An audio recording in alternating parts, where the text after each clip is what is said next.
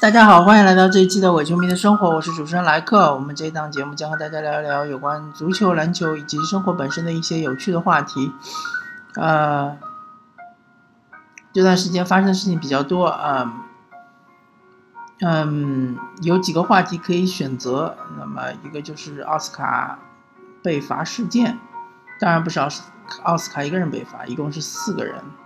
四位球员被罚啊，一个是我们的国球小球事件，还有一个是呃关于呃整个互联网媒体舆论对于上港队的一种讨伐，还有就是呃中国足球本身的一种发展，嗯，还有就是 NBA 的选秀以及转会。那么这些话题呢，我最终选择，呃，因为讲不了所有的话题，所以我只能找个别几个我个人比较感兴趣的，也，嗯，比较容易说的话题吧。呃，关于国球的话，就是简单说几句吧，因为，呃，这个话题比较敏感。啊，就说一说目前我们国球的这个现状吧。一方面来说，金字塔顶尖肯定还是。笑傲世界，对吧？呃，基本上是打遍天下无敌手，呃，但是在金字塔的底部已经不那么稳固了。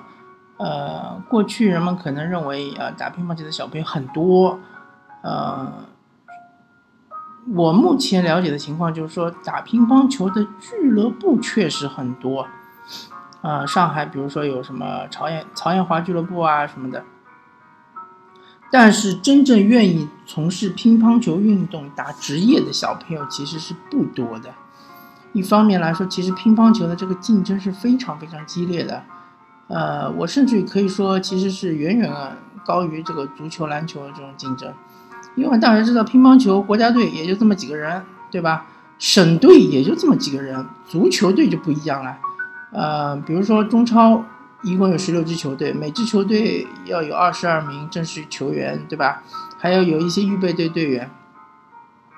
那乒乓球只有多少人，对吧？所以乒乓球这个竞争实在太激烈，特别是国内，因为国内的乒乓球水准太高了，所以家长们从这个呃成本啊、成本投入和收益比来考虑的话，大概率是不会让小朋友去从事乒乓球运动。所以这也很好的解释了，就是说，呃，乒乓球的金字塔的塔基其实已经开始不稳了。其实，呃，我们更多的看到，对，虽然乒乓球，虽然这个，呃，小球这个，它的呃群众基础还是不错的，但是所谓的群众基础，它指的是一些大年龄的呃呃玩家吧，就比如说四五十岁的、五六十岁的呃那些，呃。嗯，中的老年人吧，或者说最多还有三十几岁的一些，呃，所谓的呃一些嗯，不即将步入中年的人在玩。那么，然后真正的青少年十几岁、二十几岁玩乒乓球的，确实还是比较少。嗯，所以说我个人对这个项目不是特别的看好。至于这一次的这个风波呢，我这边就不多说了，呃，毕竟不是我擅长的，好吧？那么然后我们来说两个话题，第一个话题是比较主要的，就是说中国足球，嗯，其实我个人一直在思索，我们中国足球究竟是怎么样才能够，呃，走出一条自走出一条就是能够呃。超越，比如说邻国日本、韩国啊，呃，称霸亚洲，或者说甚至于能够在世界杯踢出好成绩的这样一条道路。呃，我觉得中国足球现在处于的一个地位，其实和当时嗯，呃，晚清时期的中国很像，嗯，然后嗯，其实。晚清时期的中国，嗯，曾经是想要学习日本，就和现在中国足球一样，中国足球也想学习日本。那么日本当时是完成了明治维新，完成了现代化，对吧？然后在甲午战争打败了中国，然后靠这个这一笔的这个赔款，呃，彻底的把教育和一些基础设施都建设起来了，然后就步入了列强的行列，和现在中呃日本的足球一样嘛。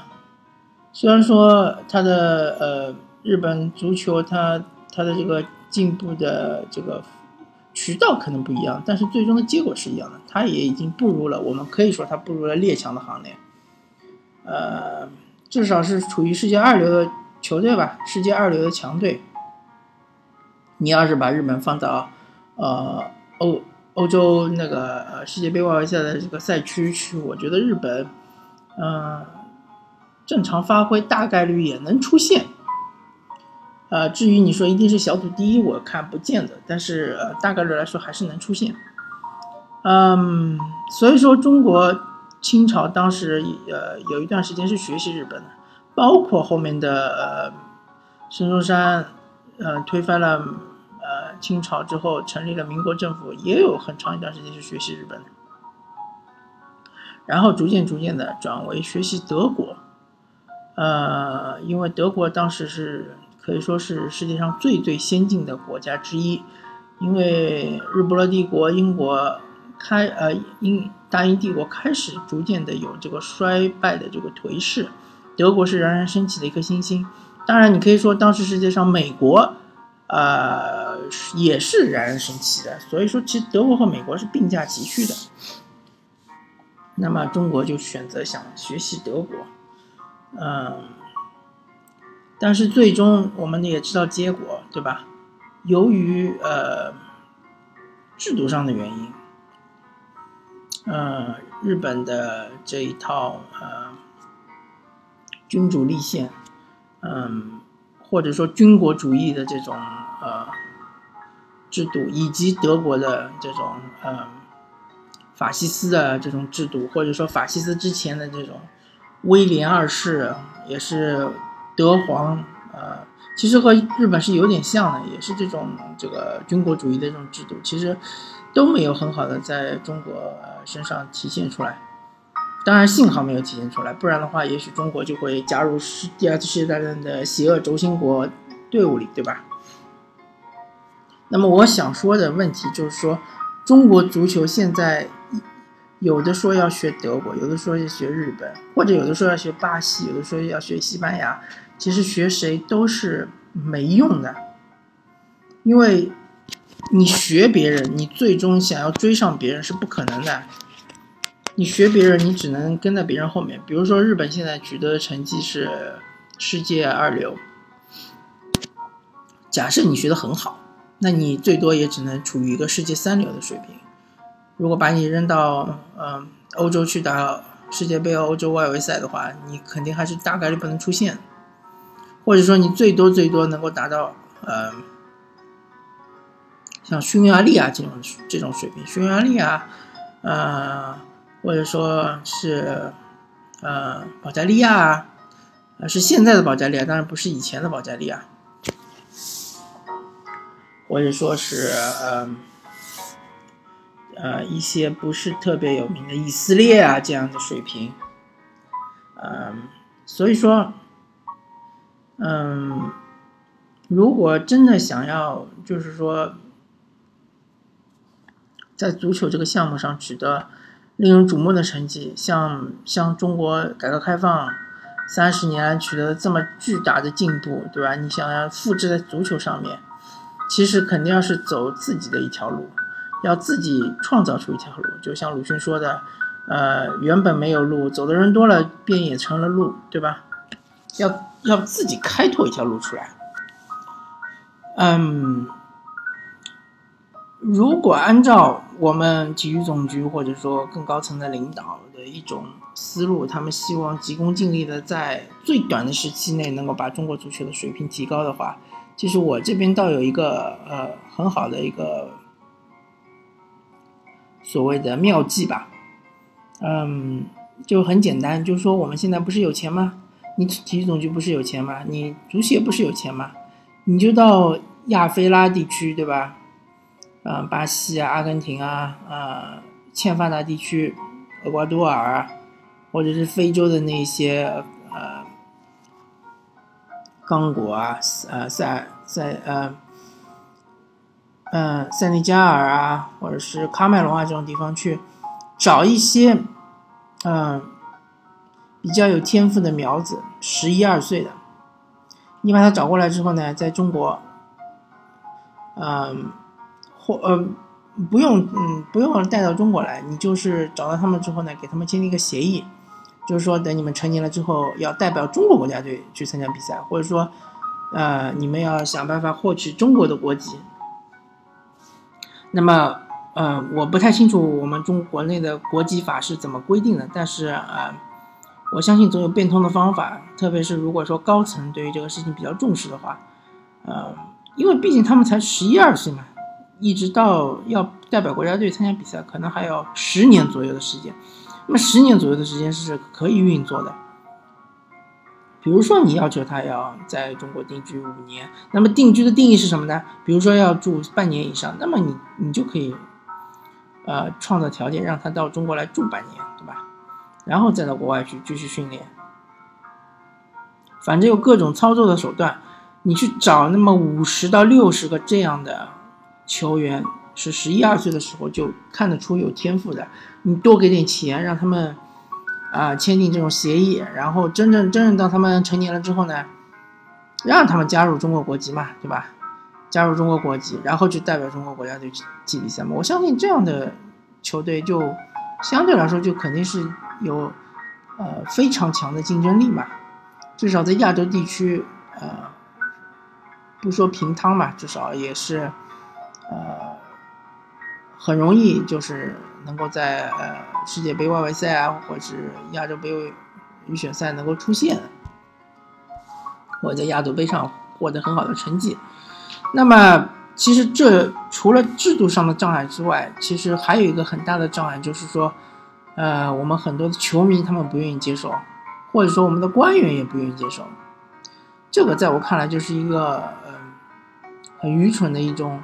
民族主义思想，呃，或者说甚至于一种种族主义思想，就是认为中国人就应该是黄头发，呃，就应该是黑头发、黄皮肤的。大哥，你说的这个中国人只是汉族，好吧？其实很多的其他的少数民族，比如说维吾尔族啊，他们可能并不是黑头发、黄皮肤的，对吧？既然我们中国有五十来、五十六。六个民族，既然我们是可以包容这五十六个民族，而我们不不是汉族人民共和国，对吧？我们是中华人民共和国。为什么我们不能包容一些外籍的，他们转到中国国籍来呢？对吧？外籍人士转到中国国籍来，其实，呃，我们知道日本刚刚崛起的时候，他们有很多的一些呃巴西籍的呃国脚，什么三都主啊，什么。桑托斯啊，这样的球员，但其实这样的球员，大家可能误解了，认为他们是日本花钱买来的。其实他们确实是取得了日本籍，而且他们在日本社会生活的很好。日本的呃大多数的普通人确实把他们看作是一个真正的日本人。那我们为什么不能这么做呢？对吧？我们为什么不能把那些？啊，黑头发、黑皮肤的，或者是黄头发、白皮肤的人，看成是真正的中国人呢？呃，我们其实这是一个弊病，就是说，大多数的中国人都有一种民族主义的观念，而不是一种国家主义的观念。国家是什么？国家就是所有的公民组成的一个团体，而公民是什么？公民就是获得这个国籍的人，就是公民。所以你别管他长得是什么样子，他只要是。中华人民共和国的公民，他就有权利代表中华人民共和国去参加这个男足的正式比赛，对吧？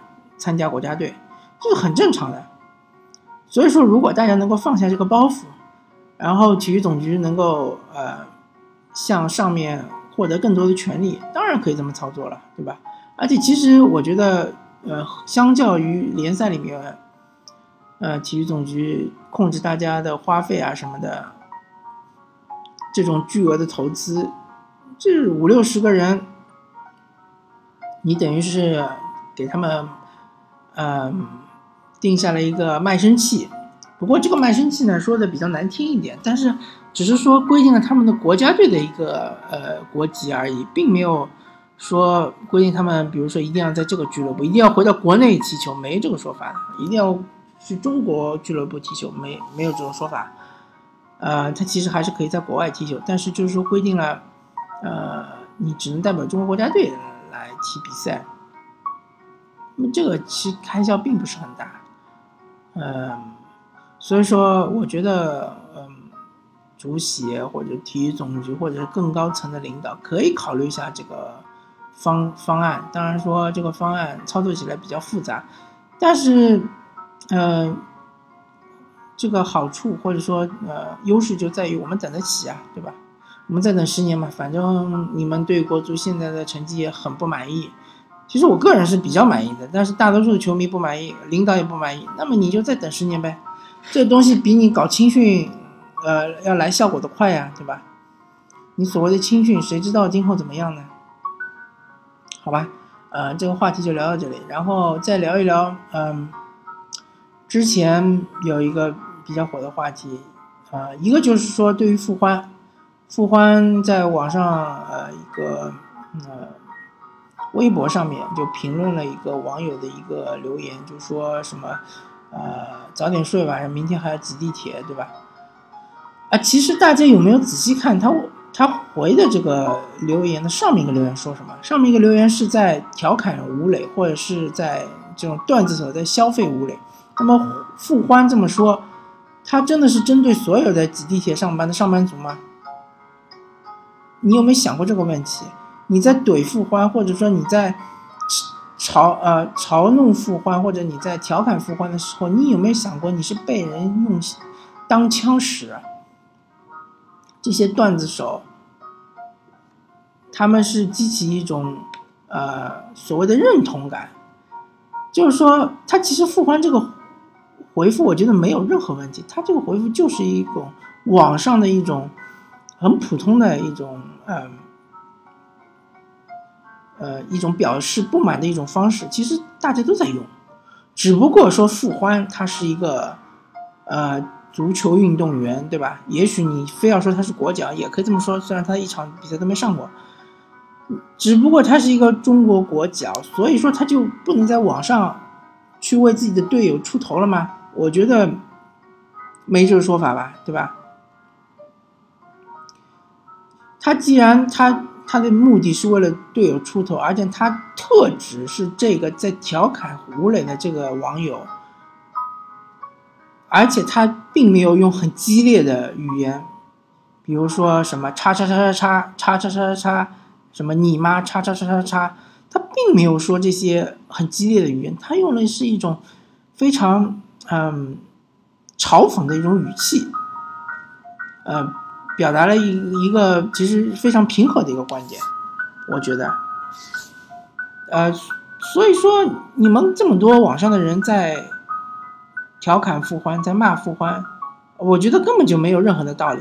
他根本就没有说所有的人，他没有说所有你们这些所有的网友或者所有的球迷，你你们明天都都去他妈的挤地铁吧，我是开车上班的，他没有这么说，对吧？即使他说你们对吧，我我我可能没有注意，也许他说的是你们，不是说你。但是他说你们是指那些调侃吴磊的，那些吃饱了撑着没事儿干的，那些也许一场吴磊的比赛都没看过的那些人，拿吴磊来消费，拿吴磊来赚钱，拿吴磊来写段子的这些人，他说的是这些人，是特指这些人，大家不要往脸上贴金好吗？不要有一种迫受迫害妄想症，不要认为傅欢说的就是我们所有挤地铁的人，对吧？我们所有乘地铁上班的人，他有这个必要吗？是吗？他是上全他是想向全民宣战吗？大家用脑子想一想好吗？不要被那些网上的那些呃别有用心的人当枪使啊！特别是那些段子手。然后我就要说说吴磊的问题了。吴磊的事情已经发酵了很久很久很久，我觉得这个事情很荒谬，因为其实我们国家队自从那个由于奇迹的发生，然后进入了世界杯十二强赛之后，大家就是不断的、不断的、不断的攻击吴磊，不断的调侃他，不断的给他写段子。难道是因为国家队的成绩好了，你们就要调侃吴磊吗？就要攻击他吗？大家有没有想过这个事情的荒谬性啊？因为国家队成绩好了，因为吴磊是，呃，国家队的主力，所以大家就要调侃吴磊。那么意思就是说，如果说中国国家队这一次没有走狗屎运，没有进入十二强赛，是不是大家就会放过吴磊呢？就会没有这个心情去调侃他呢？大家有没有想过，你们的这种心理到底是怎么回事啊？你们到底是希望中国国家队踢得好呢，还是希望他踢得不好呢？对吧？如果你们希望他踢得好，你们是不是应该鼓励鼓励吴磊啊？吴磊这样的球员，而且我又要说了，吴磊他不是一个中锋大哥，他不是一个以进球为宗旨的一个队员，他不是说不防守，他不是像 C 罗、梅西这样的球员不防守，一个赛季就要给我进五十个球，不是这样的人，也不是卡瓦尼，对吧？也不是伊布，他不是这样的球员，他是一个边路球员。他以前出道的时候打的是中场核心，好吗，大哥？他打的是中场核心，他后来被改造成一个边路球员。他身体素质也不是特别好，他速度还可以，但是他的对抗能力不强。所以你你对他这种要求，他在禁区里面把握机会能力特别强，你以为他是英扎吉吗？你以为他是马凯吗？啊！你以为他是 C 罗、梅西、梅西吗？你不看看和吴磊一起踢球那些队员，他的水平到底是怎么样的，对吧？大家的水平都是差不多的，所以我们他们才是在中国国家队里面踢球，对吧？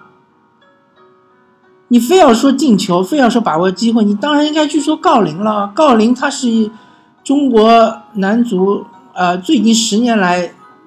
基本上雷打不动的一个中锋，对吧？可能中间有一段时间被弃用，但他基本上一直都在打，一直都在打，一直都在踢中锋。他进了多少球呢？